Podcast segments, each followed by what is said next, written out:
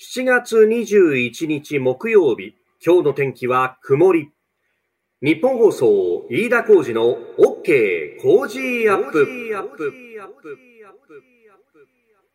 朝6時を過ぎました。おはようございます。日本放送アナウンサーの飯田浩二です。おはようございます。日本放送アナウンサーの新業一華です。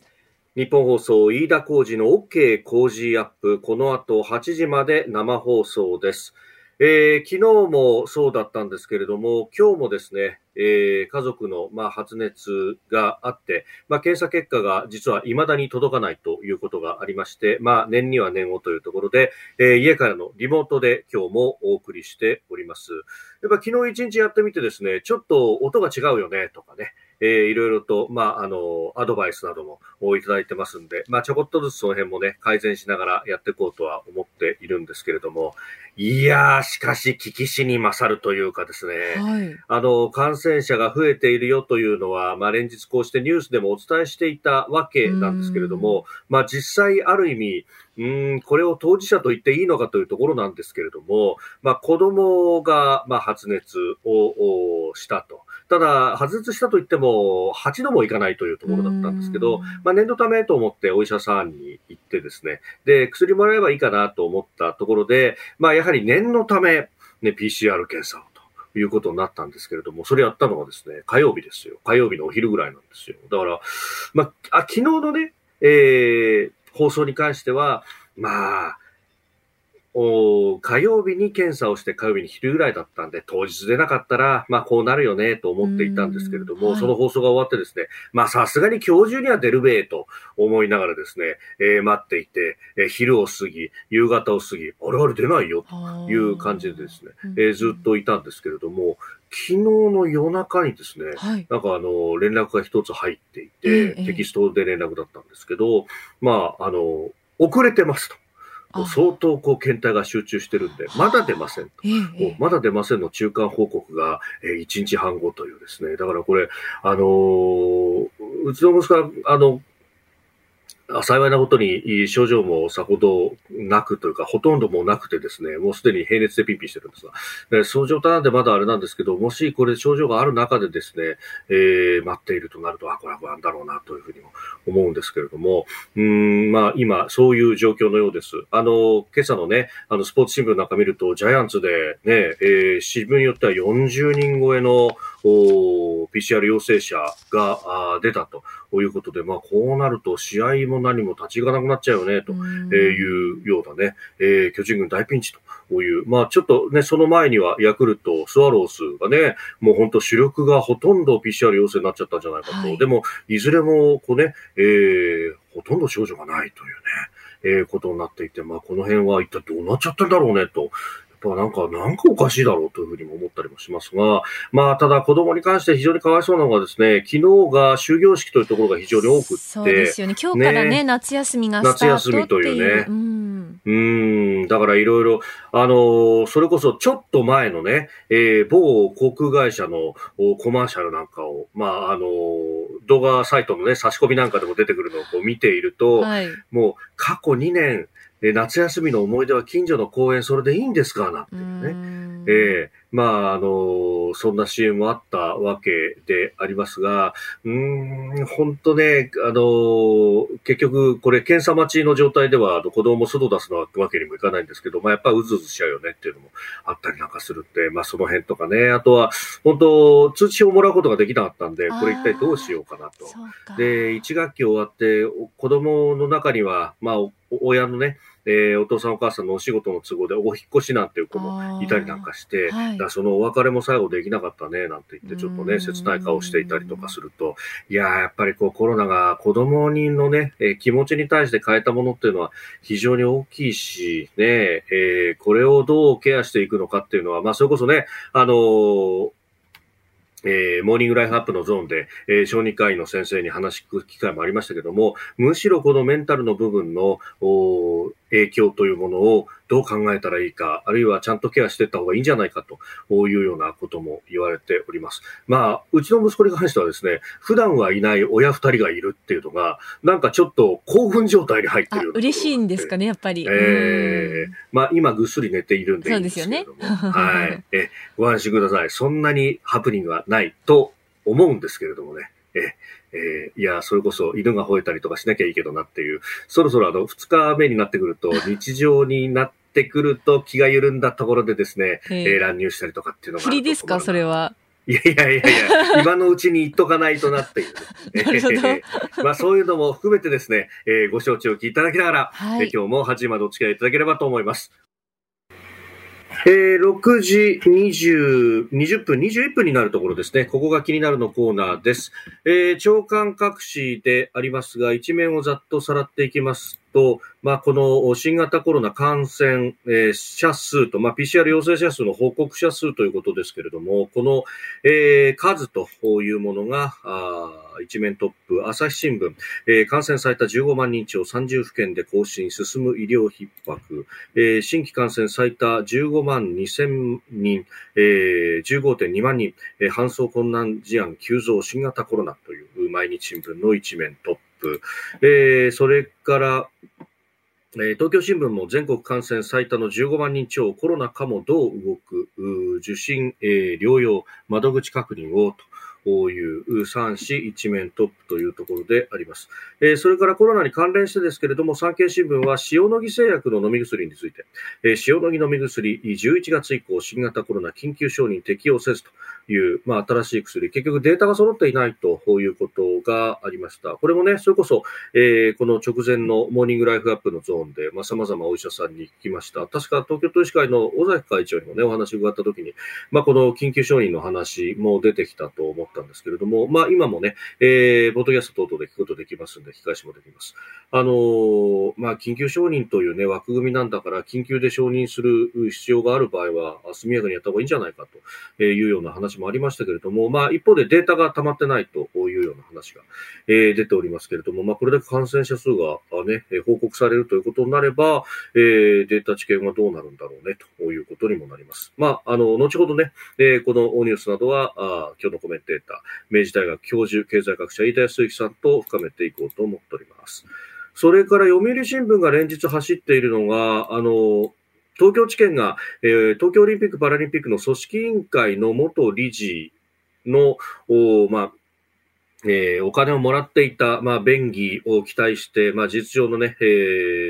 贈収賄と疑って、えー、今捜査しているという件、えー、オリンピックで力借りたい青木社内メール、えー、組織委員会元理事受領疑惑、東京地検ニュースということで、まあ、東京地検からの、まあ、ある意味のリークで走っているという形になってております。まあ、あの、基本線は昨日、ここでも、えー、お話しした通りで、まあ、えー、この当事者側は、まあ、青木の側はですね、まあ、ノーコメント、そして、えー、まあ、コンサルティングの会社の側は、いやいや、コンサル契約でちゃんと助言をしていたんだよ、とこういうところで、まあ、平行線というところですけれども、えー、まあ、社内メールが出てきたりとか、あるいは幹部の供述が、えー、報道されるということで、なんかこう、そっちで引っ張られてイメージは固まっちゃうな、というような感じもありますが、というところです。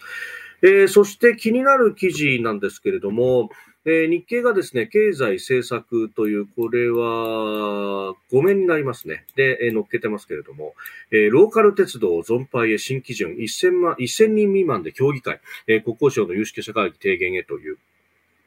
ことで、まあ、あの、コロナもあってですね、えー、ローカル線は乗る人が本当に減ってしまっていると。まあ、そもそもローカル線をさのね、えー、この乗客支えていたのは、えー、近隣の、まあ、高校に、などに通う、えー、学校に通う学生さんと高齢者と。言われていたんですが、まあ、学校がコロナで、えー、例えば自宅学習等々になってしまってしまうと、えー、当然ながら乗る人がいなくなってしまうと。で、ご高齢の方が例えば病院だとか買い物に行くということで使っていたケースというのも多いんですけれども、まあ、こうしたケースもですね、えー、コロナで外になかなか出ないということになってくると、本当にお客さんが、あいなくなってしまうぞという危機感があると。で、1000人未満で協議会というふうに出てますが、これが輸送密度というですね、まあ、あの、鉄道の、まあ、お客さんの混み具合を示す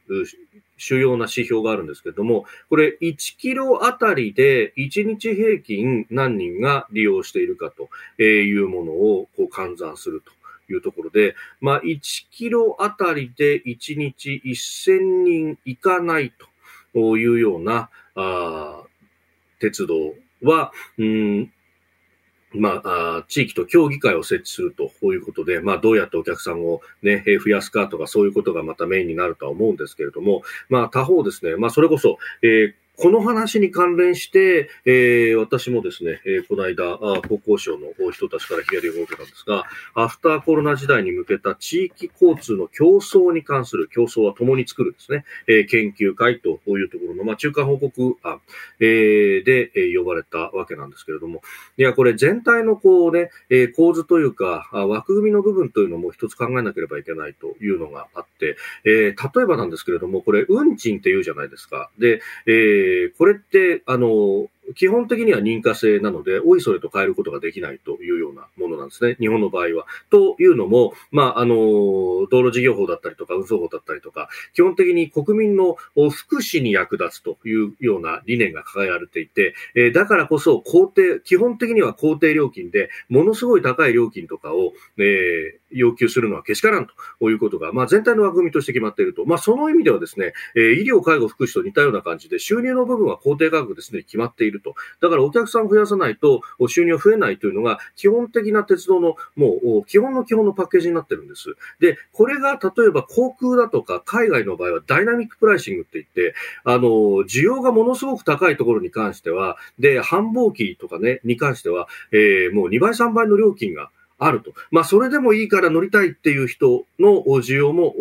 さらっていくというのがあるんですが、日本の場合は、お盆のどんなに混んでる時期でも、えー、どんなに空いてる、えー、冬の閑散期でも、値段ほとんど変わらないと。いや、これだと収益上がらないよねっていうのはあるんですが、法律で決まっちゃってるからこれしょうがないというところで、まあ実はこういうところから見直して、で、そこで稼いだ部分をローカル全維持のために持っていくというようなことができれば、また収益も改善するんですがね、というのは、ああんまり鉄道会社はしかし、えー、所管の官庁に対しては文句が言えないというところもあるようであります。ここが気になるでしょう。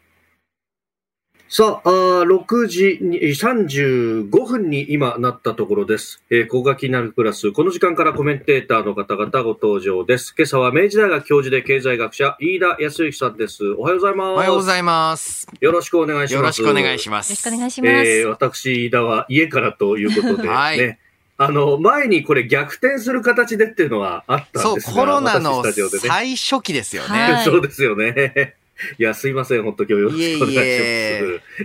さあ、まずは、あの、足元の経済といいますが、えー、ニューヨークダウ平均株価は47ドル79セント高い31,874ドル84セント。で、ナスダックは184.50ポイント上がって、11,897.65。で、円相場が1ドル138円30銭付近と、えー、いうことになっております。まあ、アメリカ、なんか、あの、先行きのインフレ率がちょっと下がったみたいなね、報道もあったりしましたけど、うん、この先ってどうなってきますかね？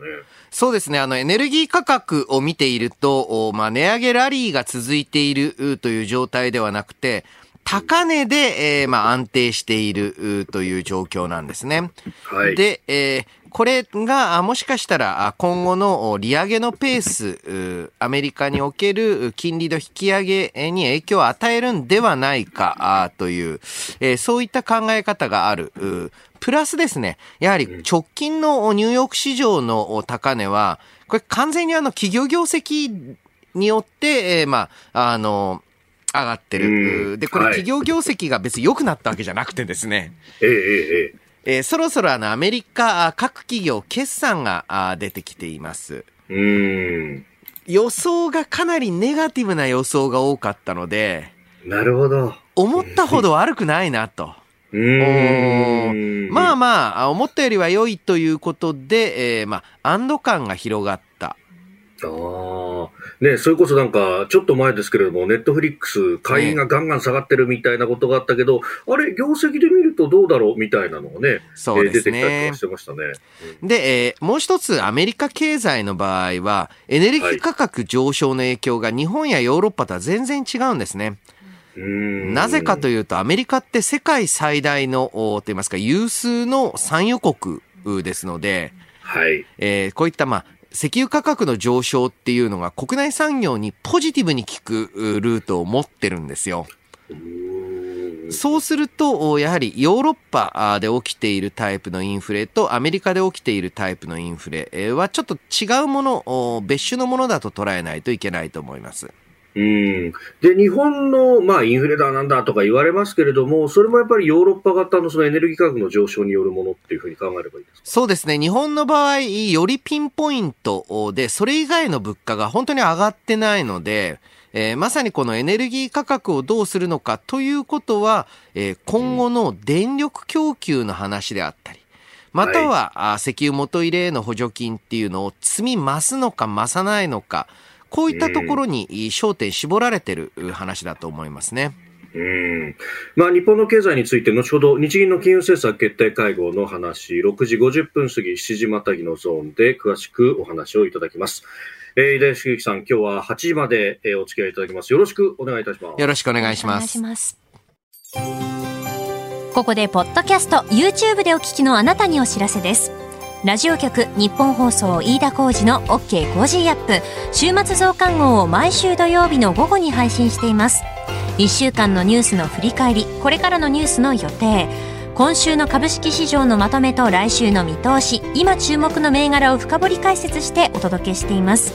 後半には Cozy up コメンテーターがゲストと対談するコーナー。今月はジャーナリストの峯村健司さんと元航空自衛隊空将で麗澤大学特別教授の織田邦男さんの登場です。日本を取り巻く国際情勢そして安全保障などをテーマにお話を伺います。週末もぜひチェックしてください。6時50分を過ぎたところです。あなたと一緒にニュースを考える飯田浩二の OK 工事アップ。コメンテーターの方々と7時をまたいでニュースを掘り下げてまいります。えー今朝は明治大学教授で経済学者飯田康之さんです。引き続きよろしくお願いします。よろしくお願いし。ますえー私はあ家から、そして飯田さんは有楽町のスタジオからとはいいう形で、はい、えー実質飯田康之の OK 工事アッそうそう 乗っ取りです。プ。ツイートしてくださってます。乗っ取りです乗っ取りです。鳥取です。えーということで、まずは株と為替の動き、おさらいではありますが、お伝えしておきます。20日のニューヨーク株式市場ダウ平均株価、前の日と比べて47ドル79セント高い、えー3万1874ドル84セントで取引を終えました。ハイテク銘柄中心ナスダック総合指数は184.50ポイント上がって11,897.65でした。一方、円相場1ドル138円30銭付近での取引となっております。まあ、このね、えー値についてですけれども、飯田さんどう見たらいいですか？はい、あの、アメリカでえー企業の業績、まあまあ、あの、そこまで悪くないということが確定してきたあので、安堵の値上げだと見ています。で、えー一方で円相場あなんですが、はい。えーここのところですね、えー日銀も、そして FRB も金融政策について、まあ、新しいネタあが出てきてないんですね。うーん。えー一時期7月の利上げペースう0.75%なのか、あむしろ1%上げるんじゃないか、あといった、まあ、噂話、いまあ、一部情報筋みたいなね。ではいそういう上昇、えー情報で円売られましたけれども、その後、おアメリカの金融緩和が加速す、あ金融引き締めが加速するうという情報入っていないので、えーーまあ、ちょっと、お円相場については140円を手前に足踏みという状況、これしばらく続くんじゃないかなと思ってます。うん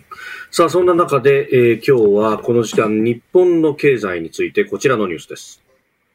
日銀金融政策決定会合、物価上昇率2%台に引き上げの見通し。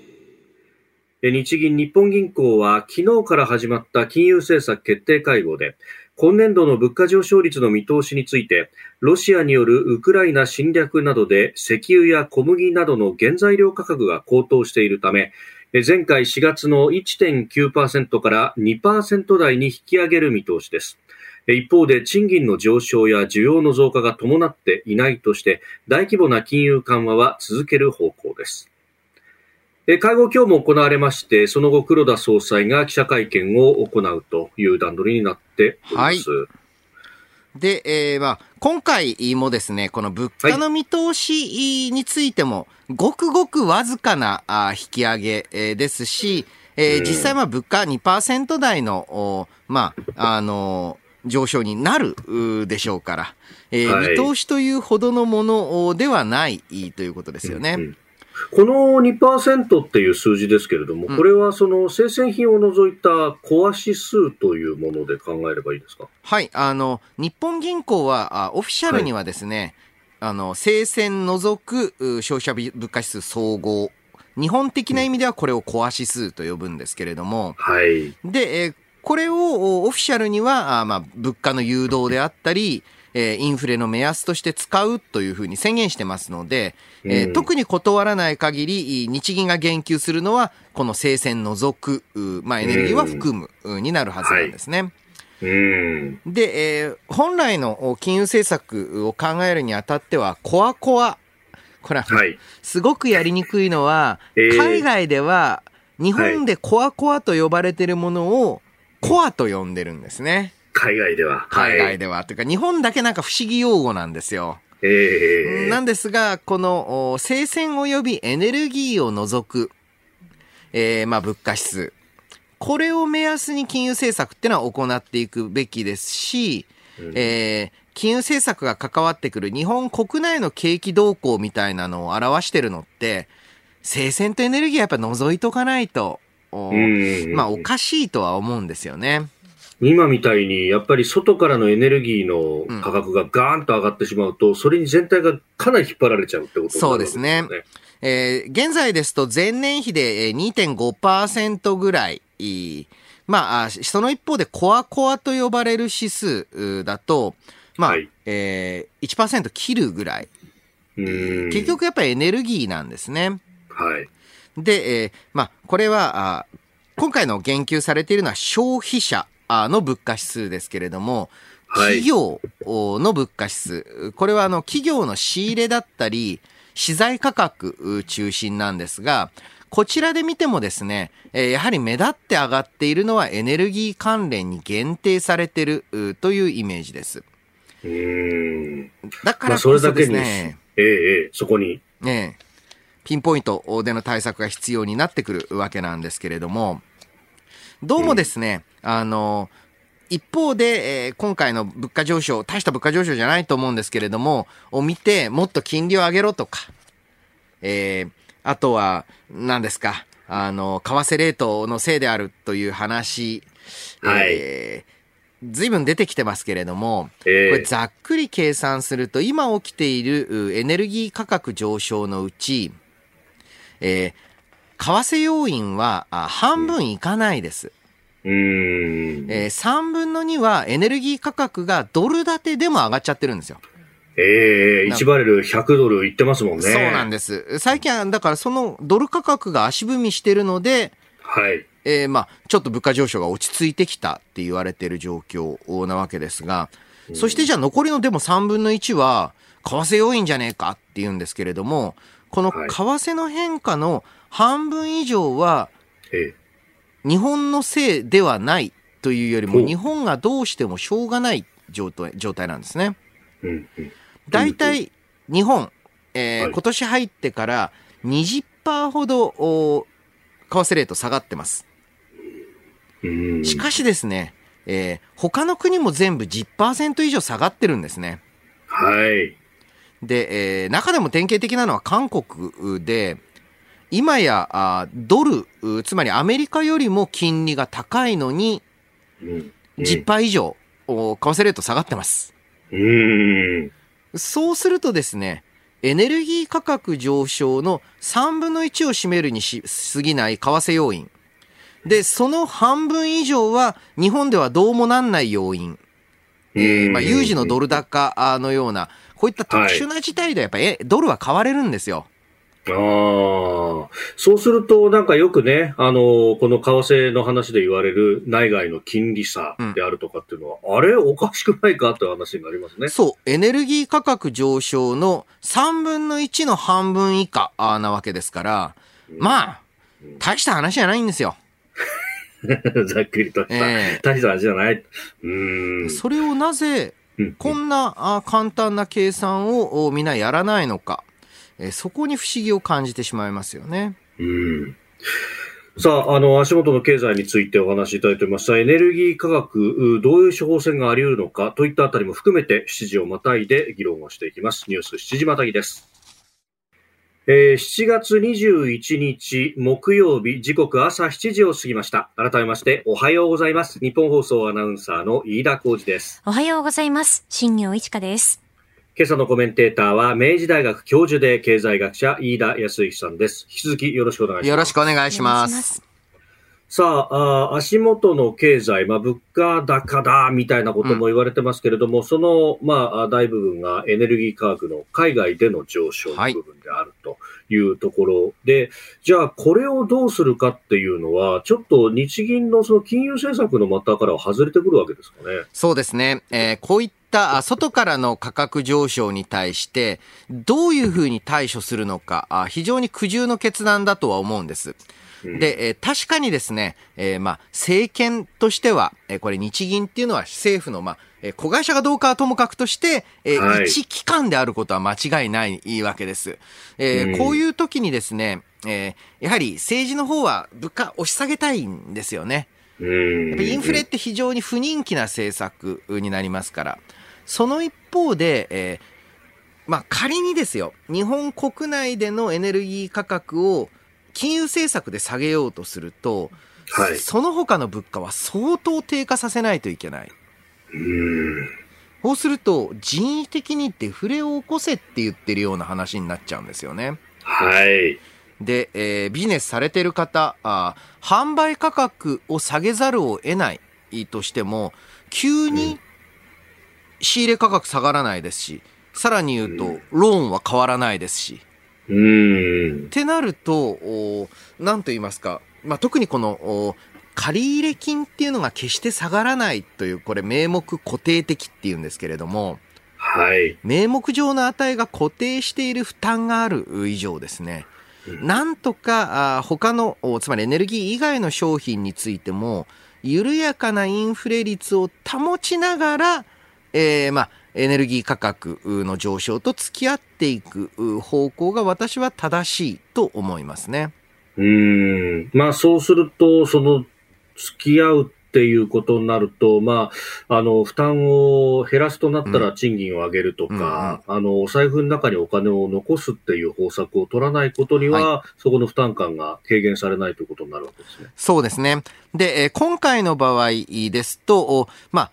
元入れ金、元入れの補助金という形で、ガソリン価格抑制しています。うんうん。元売り各社に入れてますね。はい。で、これをどうやって、えー、もう一段階の引き下げにつなげていくのか。えー、まあ、よく、まあ、この番組でも私言及してきましたけれども、暫定税率の廃止方向に向かってもよし、もちろんですね、政策的に、今、発動が容易だって意味では、今やってる制度の金額を増やす。はい、でもよし、できることをやるべきですし、うん、もう一つは、やっぱりね、電力なんですよ。えー、で、えー、この電力料金っていうのを、まあ、原発再稼働方針、えー、などによって、はい、冬にはなんとかできるっぽいんですが、夏はもうどうもなんないですから、うんうん、えー、ではこれに対してどういう割り戻しであったり負担軽減を講じていくかっていうのが、まあ、あの、できることということになってきますよね。うん、これね、あの、いろんな形で電気料金見ると内訳が出てきますけれども、まあその中で例えば再エネの賦課金をどうするとかっていうのは、まあネット上議論としては出てきますけど、この辺はどうですか？はい、えー再エネの賦課金については、私はあの、えー政府が一時的に肩代わりをして、えーその分、大体まあ、電力料金の1割ぐらいになってると思うんですけれども、えーうんまあ、契約次第でちょっと細かい数字は変わりますが、えーそれを簡単に引き下げられるわけです。うんで、電力各社については、その間は再エネ賦課金をお国民負担、えーまたは利用者負担でえー行うのではなくて、えーまあ、その間はしょうがないから政府がやりましょうと。そういうところにお金を使っていかないといけません。で、えー日本で言うと、おまあ、こういった、まあ、財政じゃあどんどん出して、財政悪化して大変だって言うんですけれども、うんまあ、まだ、あーまあ、えー経済状況を見ていると、お財政拡大の余地、大体まあ25から30兆円ぐらいは少なくともあるう状況ですので、え少しそういった対応を見ながら、エネルギー価格を抑えるっていうピンポイントのお方策に金を使っていくべきだと思いますね。うーん。あの今日日経の一面に IMF のお専務理事のゲオルギオワさんのインタビュー載ってましたけれども、その中でも、まあ、財政と金融強調してやるべきなんだと、まあ、はいただあの、全体にばらまく形だとインフレがいたずらに上がっちゃうということで、負担軽減を目指せというような話がありましたけど、まさにその電気料金だとかっていうのは、そこにもかなうわけですかね。そうですね。で、えーさらにまあ、今回のお IMF 理事の発言は、どちらかというと、やっぱりヨーロッパ、アメリカを念頭に置いていて、うんえー日本の場合は、あ全くその、おまあ、国内経済でのインフレえーに着火していない状況ですので、はい。日本の場合は、ある程度のばらまきも含めた、う財政出動というのが可能な状態だと思います。うーん。それこそコアコアの数字、うん1%もいってないんだぜってところが根拠になりますねで。すね。うんえーニュース7時またぎ、まあ、日銀の金融政策決定会合の話から全体の経済についてお話をいただきました。おはようニュースネットワーク。東京有楽町日本放送をキーステーションに全国のラジオ局21局を結んでお届けいたします。え時刻は7時11分を過ぎました。おはようございます。日本放送アナウンサーの飯田浩二です。今朝のコメンテーターは明治大学教授で経済学者の飯田康之さん。取り上げるニュースはこちらです。安倍元総理の国葬、9月27日で最終調整。政府は参議院選挙の街頭演説中に銃撃を受け暗殺された安倍晋三元内閣総理大臣の国葬を9月27日に東京の日本武道館で行う方針を固めました。これに対して野党はせえ理由の説明が不十分だとして、え国会での閉会中審査を求めています。えでは、あ立憲民主党の馬淵国対委員長と自民党の高木国対委員長のえぶら下がり会見の模様をお聞きいただきます。え経緯と並びに予算については立法府国会で説明すべきであります野党として弔意を表すそうした場も必要だということも十分考えておりますのである意味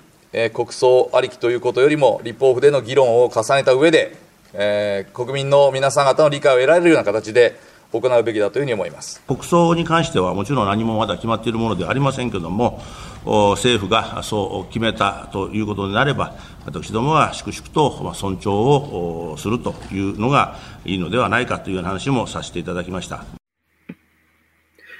えー国葬が行われれば、あー昭和42年に亡くなった吉田茂元総理以来2人目ということ、まあ、はい戦後では2人目ということになりますが、まあ、与野党ね、えー分かれている感じですね。まあ、そうですね。えーそして、えー立憲民主党、お馬淵国対委員長、お非常に抑制したあトーンでのお表現んで、まあ、つまり国葬そのものに反対という立場ではなく、まあ、当然うん国葬には国の予算が使われますと。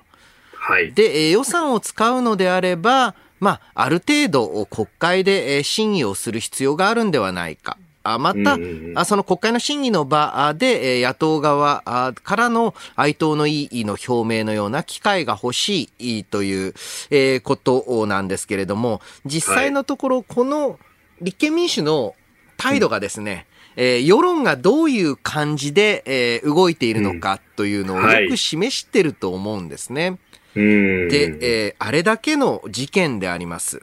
えー、まさに元首相であり、今も、まあえー、与党の重鎮中の重鎮が、はい、選挙活動中に暗殺されるという事件、えー、それに対して、えーまあ、国民側の、まあ、雰囲気というと軽めになりますけれども、えー、大きく揺り動かされた気持ちの中でですね、えーまあ、その国葬反対っていうふうに表立って言うということの、まあ、抵抗の大きさを感じての立民の姿勢だと思いますね。うん。まあ、あの、すでにね、家族葬という形で、うん、え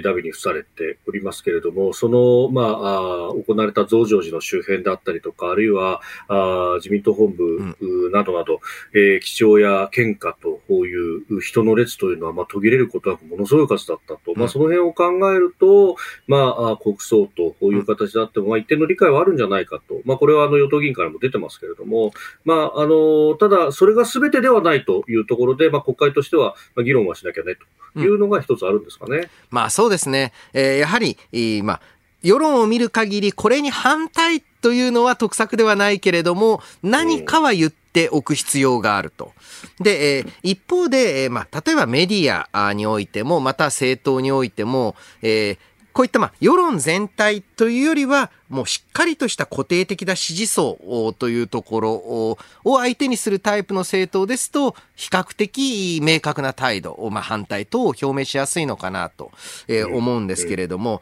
まあ、よくですね、えー、国葬について安倍首相の、安倍元首相への評価が分かれている。だから国葬はいかがなものかっていう議論は、もうちゃんちゃらおかしくてですね、はい、あの、吉田茂元首相ほど評価が分かれていた、あ首相いないはずなんですよ。はい。さらに言うと、吉田茂元首相については、ええ、そのメインの、まあ、国葬になった、あまあ、理由であるサンフランシスコ平和条約の締結はい。こここそが国論二分だったじゃないですかと。そうでしたよね。単独講和か全面講和かと。はい。えー、つまりはですね、サンフランシスコ平和条約によって日本は独立を取り戻した。はい、えー、これはね、えー、しっかりと僕はもっと教えるべきだと思うのは、日本って独立国じゃなかったんですよ。もう戦争に負けたので。はい、その独立を取り戻すという時に、えー、まあ、単独講和、あつまりは、えー、アメリカ、まあ、当時西側と呼ばれていた諸国と平和条約を締結して、えー、まあ、国家としての独立を、まあ、承認されるという考え方と、全面講和、つまりソ連とか、はい、あまで含んで、えー、平和条約を締結する。これ鋭く対立して、えー、まあ、要は当時の左派政党は全面講和論、または当時のインテリも全面講和論を支持する人が多かった。えー、というわけでですね、別にその人の功績に対して、えー、国民の意見が分かれている、世論が分かれているかどうかというのは国葬の条件とはあまり関係がないんですね。うんまあ、あの当時ね、吉田茂氏の国葬をやるっていうのも、結構、当時の報道なんか見ると、うん、当時の総理だった佐藤栄作氏の意向が相当働いたという話。でしょうね。で、その佐藤栄作氏が、じゃあ沖縄返還まで成し遂げた佐藤氏が亡くなった時になぜ国葬でなかったのかというと、その当時の首相が、えー、三木氏で、うんどちらかというと佐藤氏とは遠かったというようなこともあったと。うん、なんかそういうようなね、あの報道もあったりなんかして、はい、まあそうすると、岸田さん、まあ安倍さんとはもう同期であって、うん、まあ政権の中でもお外務大臣、政調会長などなどでね、二人三脚のような形でやってきたっていうのも一つあるのかもしれないですよね。まあそうですね。そしてやはり今回の場合ですと、えー、暗殺であるということを、はい、そして、えー、もう一つちょっとこの、えー、実利的な話をするとですね、えー、えー、この国、安倍首元首相は、本当にまあ国際的な影響力が非常に高かった。あ方です。じゃあ国葬やるとどうなるかというと、世界中から首脳クラスの要人が集まります。はい、そうすると国葬自体が、えー、国際会議を、まあ、開催したかのような外交の場になるんですね。で、えー、一方でこれがですね、一般的な、あまあ、例えばあ自民党層とかだと、おそこまでの、えーつまりは、えー自民党という一つの党がやる、まあ、記念セレモニーに、例えば、まあ、国家元首級がこぞってくえるというのも、なんだか変な話であります。ですから、その国葬にすることの実利というのも、私は、えー一つ念頭にあったんじゃないか。で、えーうん政治とか、政治とはシビアなものですから、はい。この痛ましい事件であり、まあ、ひどい話だとしてもですね、もう起きてしまったものは、次どうやってこれを日本の国益につなげていくのかっていう視点。で、えーそういう冷静な視点、えー自体岸田さんは十分お持ちの方だと思いますので、えーこれを世界の、まあ、特に西側諸国の外交の場あとして、えーまあ、利用していく。うんこういった、まあ、シビアさもやっぱり求められているうと思いますよ。このまたね、9月の27日という、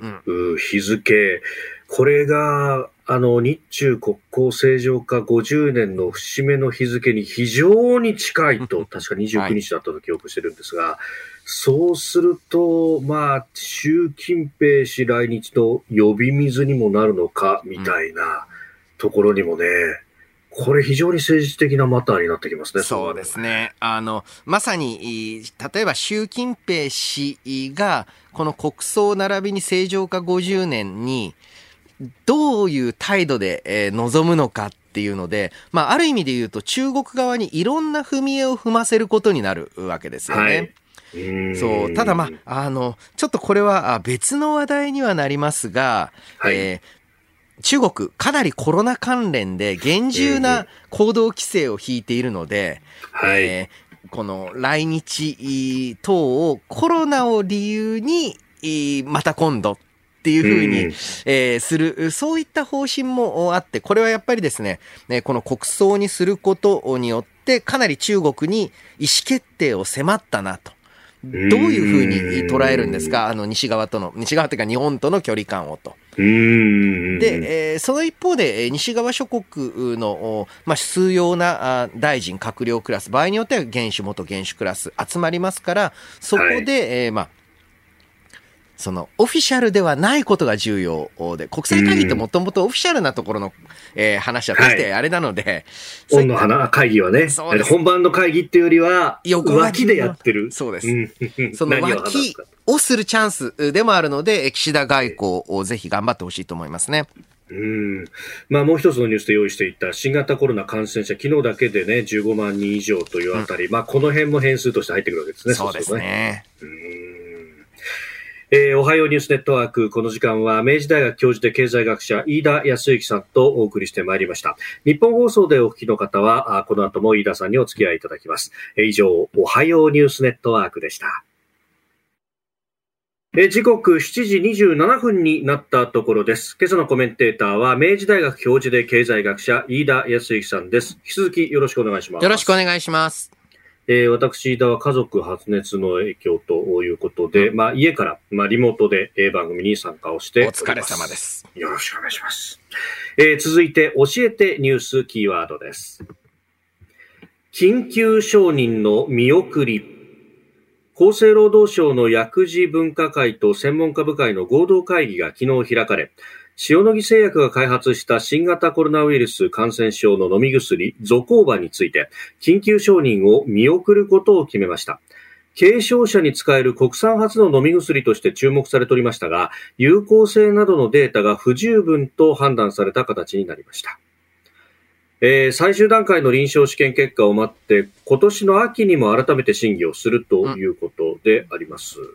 まあ、このところね、それこそ昨日なんかは、あ1日あたり15万人のお新型コロナ陽性者、PCR 陽性者の数が出てきたと。まあ、これ、朝日、毎日東京一面トップですけれども、まあ、そういう中で、え、薬があるんだったら使いたいじゃんって、素人は思ったりするんですけれども、はい。私なんかは、その辺どうなんですかね？はい。これ、あの、なかなか難しい話題で、えーまずですね、塩野義が目指しているのは、軽症者向けのおお薬です。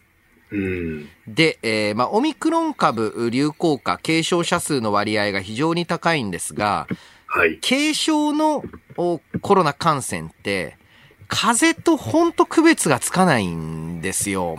うーん。で、えーそしてですね、風邪って治っちゃうじゃないですか。非常に雑な言い方をしますと。おえつまりですね、えー軽症者向けの薬って、うん。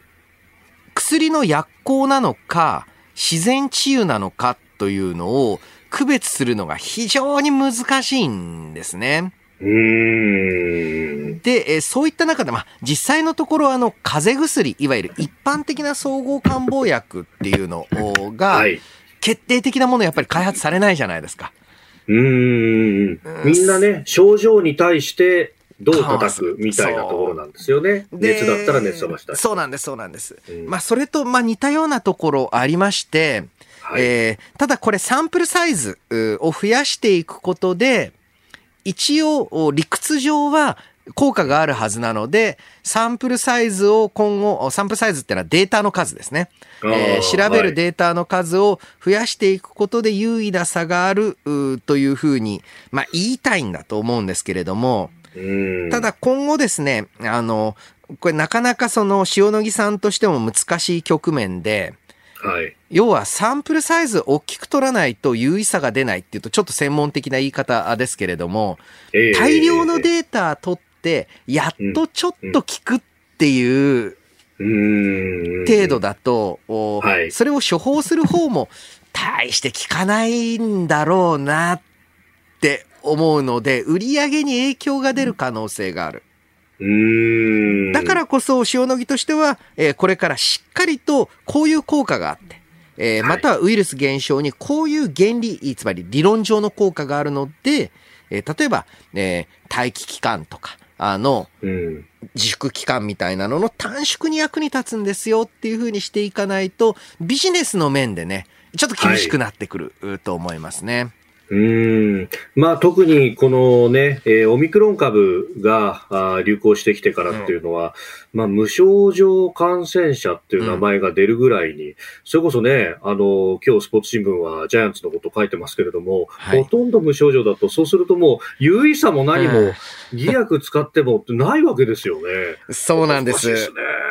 あとは、あの、意外とと言いますか、こういったあの、軽症の風邪とかは、あの、はい。コロナがか風邪だという意味ではなくて、こういったあの、ええ症状が比較的軽いものって、結構ね、あの、プラシーボ効果、あーつまりはあの、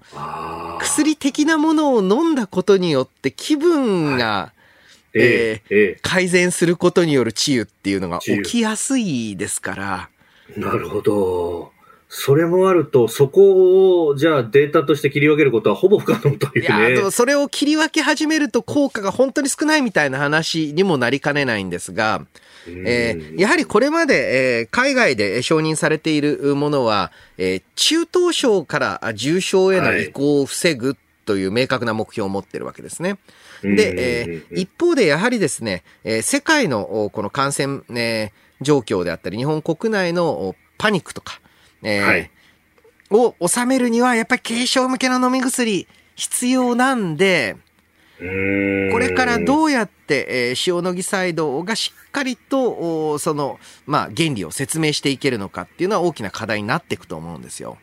うん。まあ本来はそうすると、この病気に対しての向き合い方みたいなところで、それだけ軽症者が多い、まあ、重症者や中等症者向けの武器はもうできているというところで、まあ、あ社会としてどうアプローチしていくのかっていうのが、これ本当は課題になりますよね。そうなんです。そうしないと、おまあ、うん。新規、新型コロナ感染者、あ1日あたり15万人を以上になったと、記録を更新したというのが大きなニュースになっていますが、そういった中での行動制限、どう行っていくのか、あ考えていく必要がありますよね。うん。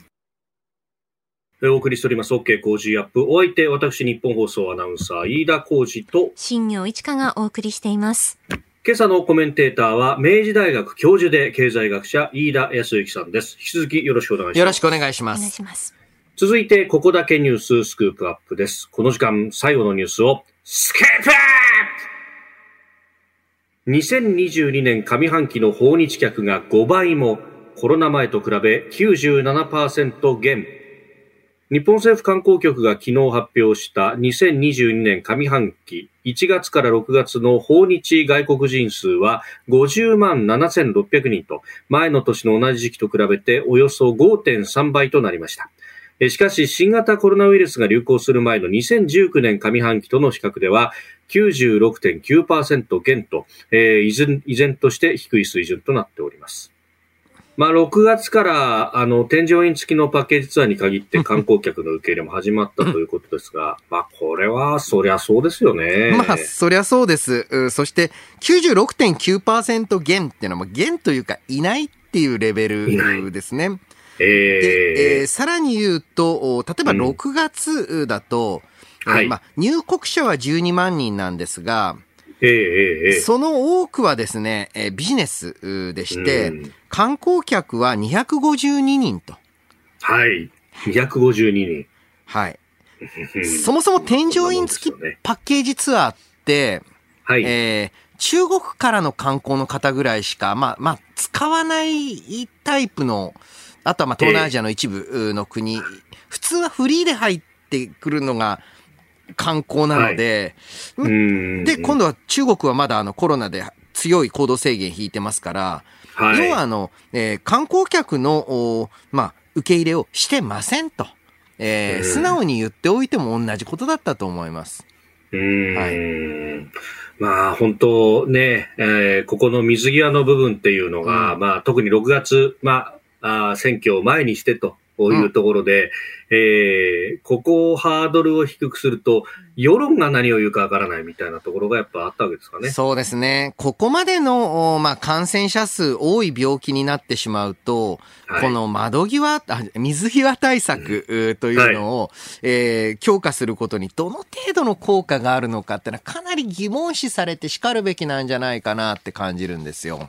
うん。まあ、あの、本当に初期の初期みたいに、日本に全く感染者がいないところで、海外からどうするっていうのは、うん、まあ、これは議論として、えー、叱るべきだとそうです。それはね、あの、非常に重要なことなんですが、そちらはですね、ずるずると入国を認め続けて、はい、そうでしたね。で、えー、入国規制に意味がなくなってからは、どんどん入国のハードルを高くしていったという、非常にちぐはぐな対応で、これは国内についても同じです。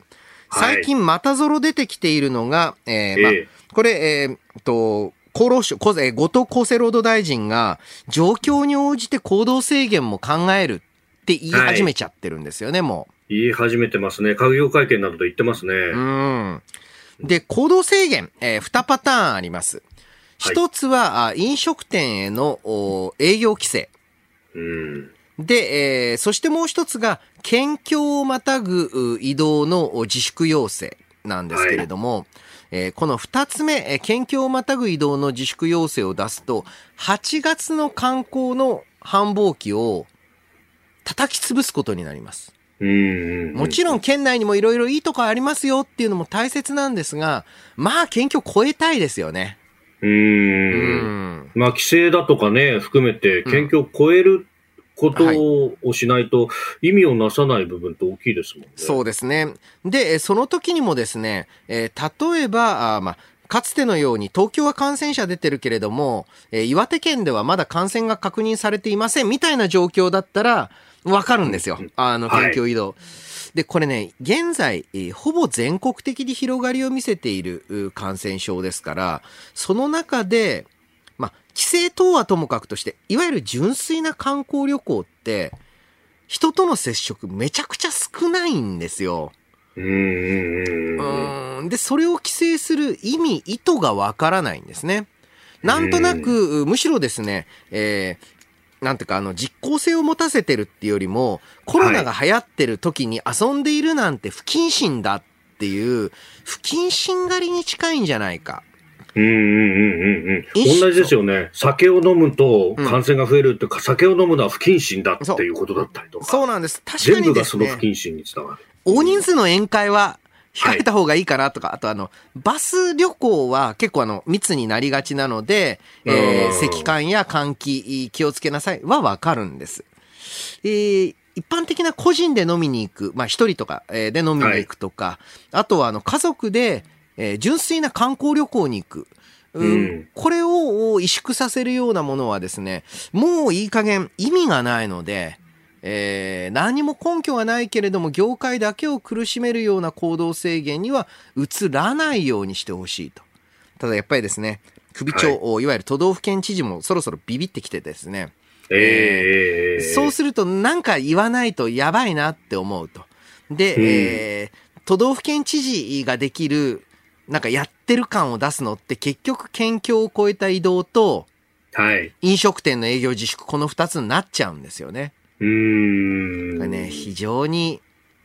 今度こそもうちょっと科学的な立論っていうのを政府から発信してほしいなと思います。うん。なんだか相変わらずですが、感染者の過去最多、過去最多やってますけれども、まあ、じゃあ、どのぐらいの人数が重症化したんだろうかとかいうことを考えると、なんか、医療現場に関してもこれだから、いたずらに逼迫させるようなことになっていやしないかとも思いますよね。そうですね。あの、やはりい PCR 検査、あ抗原検査、あ頻度高まっているうと言われますし、えーその無症状の方を、うん、これ以上一生懸命深掘りして調べることに、その感染者数がここまで増えてしまった現在にどこまで意味があるんだろうなというのは感じます。うん。ええまあ、新型コロナの対策というところで、まあ、これからね、まさに今日から夏休みという人も、ね、子供さんなんかはうん。多いわけですよね。それを考えると、楽しい夏休みっていう、なんか、イメージが、ひょっとしたら子供から消えちゃうかもしれないなと、これ3年続くとね。んいやあー実際ですね、えー中学生、高校生えーで、えー結局、うー青春の期間はコロナだけだったと。えーいう考えにならないか。あーそれを取り戻すために、ぜひね、この夏休みは、えー家族、または友人等々楽しくね、旅行に行ったり、えーまあ、なんていうか、楽しく行動ししてくださいよと。家族で観光旅行行って、えー感染に寄与することなんて、ありえんと私は思ってます。うん待って、あの、それは家族自体で東京にずっといたって、えーあの、はいご自宅のそばにいたって、買い物だってなんだって言ってるわけですから。外には出てますからね。うん。で、結局その家での生活を別の場所に移すというだけの話なんですよね、これがそうなんね。です。なんと言いますか、ちぐはぐですよね。えー、まあ、訪日外国人客の話から、まあ、日本の観光業であるとか、コロナ対策というところまでお話しいただきました。あなたと一緒に作る朝のニュース番組飯田浩二の OK コージーアップ。日本放送の放送エリア外でお聞きのあなたそして海外でお聞きのあなた。今朝もポッドキャスト YouTube でご愛聴いただきましてありがとうございました。飯田浩二の OK コージーアップ。東京有楽町日本放送で月曜日から金曜日朝6時から8時まで生放送でお送りしています。番組ホームページでは登場いただくコメンテーターのラインナップや放送内容の原稿化された記事など情報盛りだくさんです。また公式ツイッターでは平日は毎日最新情報を配信中。ぜひチェックしてみてください。そしてもう一つ飯田浩二アナウンサーが「夕刊富士」で毎週火曜日に連載中。飯田浩二の「そこまで言うか」こちらもぜひご覧になってください。忙しい朝そして移動中ニュースを少し深く知りたい時。ぜひ AM、FM、ラジコはもちろん日本放送のポッドキャスト YouTube でお楽しみください。